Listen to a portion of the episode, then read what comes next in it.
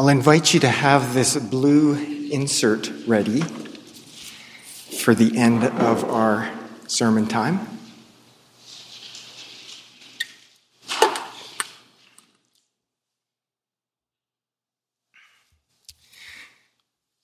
It's an intriguing encounter, John and Jesus, these cousins meeting at the Jordan. John, with his misplaced expectations and taken by surprise. Maybe in the midst of all his preaching and shouting and shaking his fists, he didn't notice his relative's arrival. He lifts his head to the long line of 500 repenters at the river's edge, and maybe he's wiping water from his eyes or shaking it from his hands. Next up! Jesus?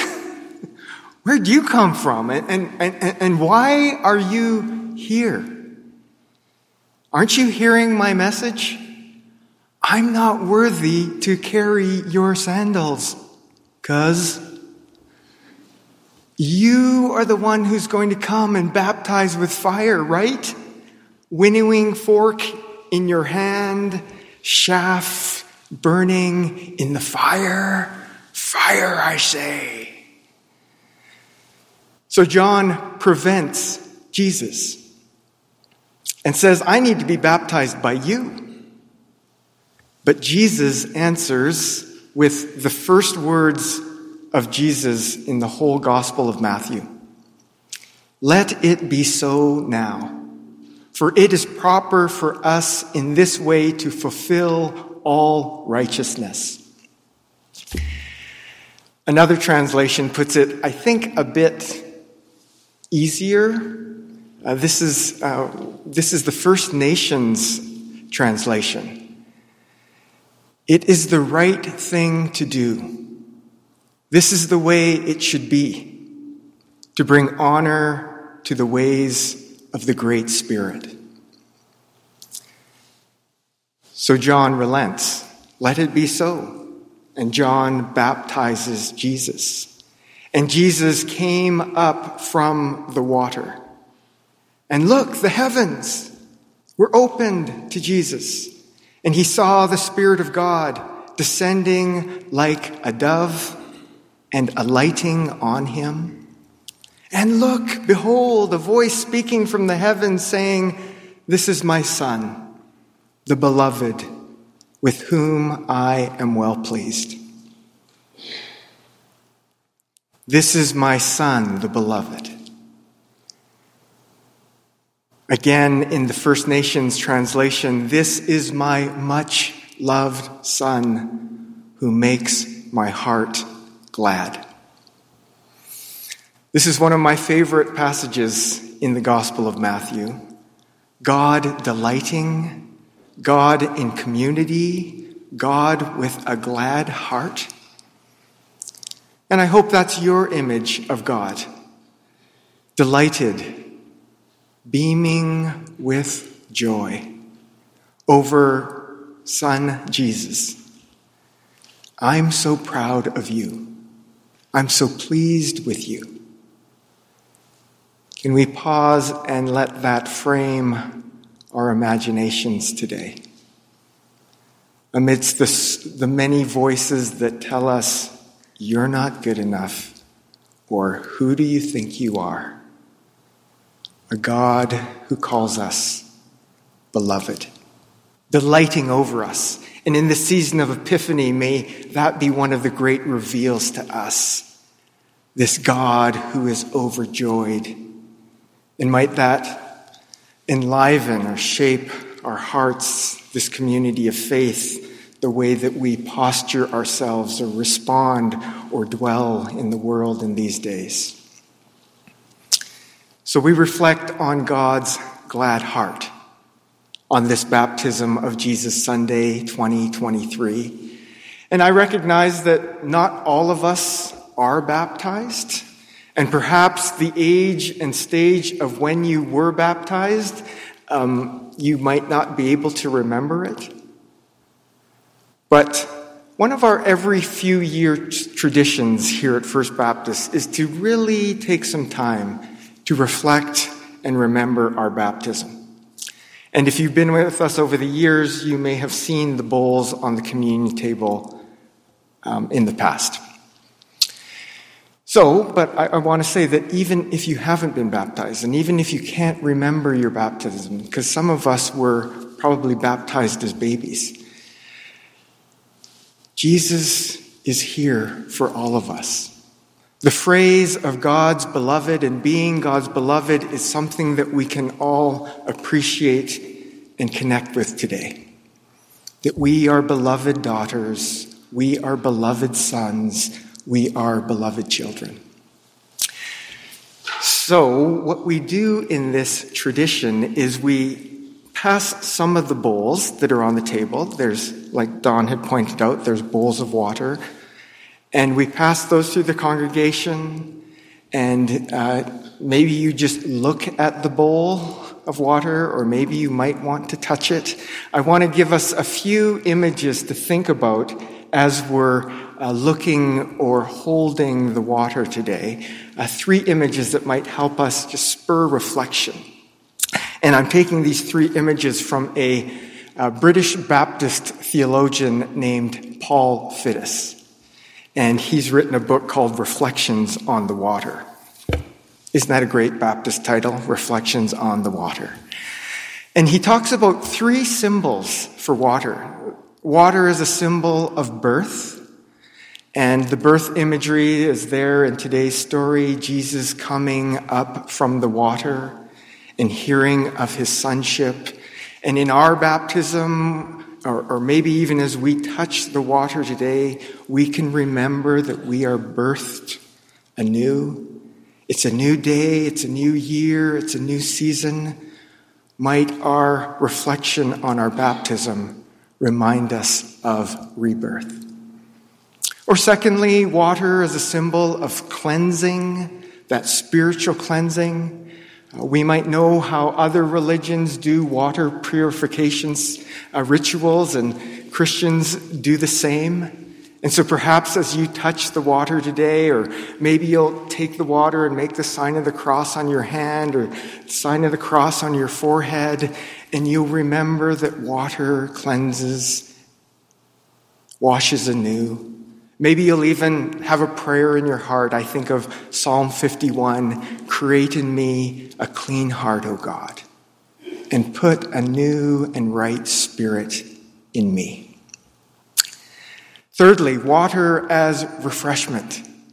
And again, I don't know if you remember your baptism as refreshing, but it's another image that hopefully we might connect with as we think about our baptism or the waters of Jesus, Jesus' water pouring out on us, and even in the days ahead when you're washing the dishes or touching water or getting a drink of water from the tap or bathing, you might think about how important water is in refreshing. Maybe think of your favorite fun and refreshing water dousing moment. And might that remind us that our baptism is supposed to be refreshing? We've heard of the image of newness in Isaiah 42, our earlier reading that talked about a new thing. And it leads into chapter 43, where uh, the prophet speaks again and says, God is doing a new thing. Now it springs up. Do you not perceive it?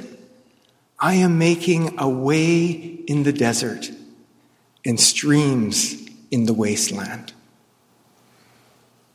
So, those images hopefully will help us as we're reflecting on our baptism. And maybe there's just one of the three that captures your imagination today rebirth, cleansing, or refreshment.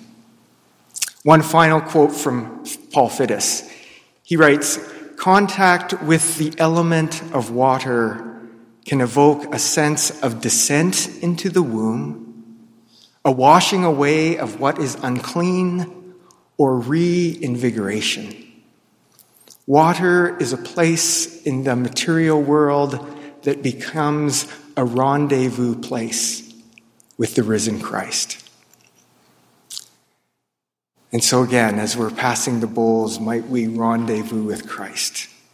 What does it mean for our baptism to remind us of rebirth, renewal, refreshment, cleansing? Jane is going to play, and we are going to pass the bowls, or if you want to um, be more active in your worship this morning. There will be a few bowls at the communion table if you want to get up out of your pew and uh, come forward and touch the water that way. And then after we have had some time to reflect and hold or touch the water, then we'll close with this closing prayer.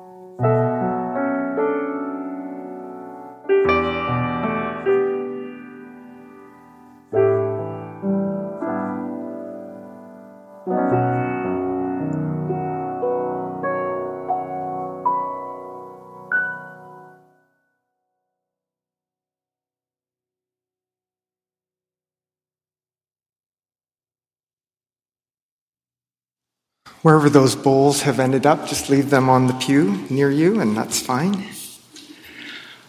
I hope as we continue to re- reflect on our baptism, maybe it leads to a conversation this week where you talk with a friend or a family member or a spiritual companion about your baptism, and you just say, Yeah, my baptism, it was, I was reminded that it was refreshing, or it was a time of renewal and rebirth, or it was a, a time of washing and cleansing. And for those of us who know people who might be interested in baptism, maybe that's a way we can explain baptism better. And of course, we are Baptists. We have a baptistry. If you want to journey um, forward and be baptized, ministry staff or church council are always happy to have conversations about the waters of baptism. Let's respond in this responsive prayer. You read the bold print, and I will lead the, the non bold print. At the baptism of Jesus, God said,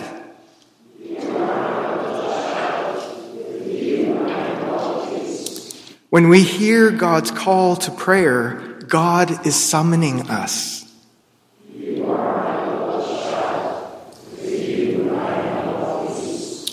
When we hear God's call to service, God is inviting us.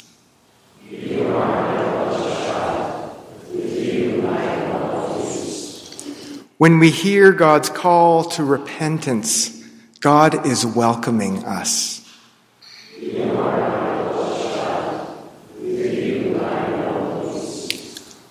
When we feel God's absence, God is still supporting us.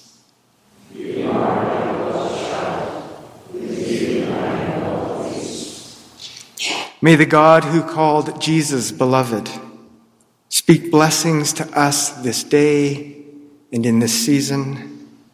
Beloved daughters, beloved sons, beloved children, be empowered and enlivened to bring this good news to others. Amen.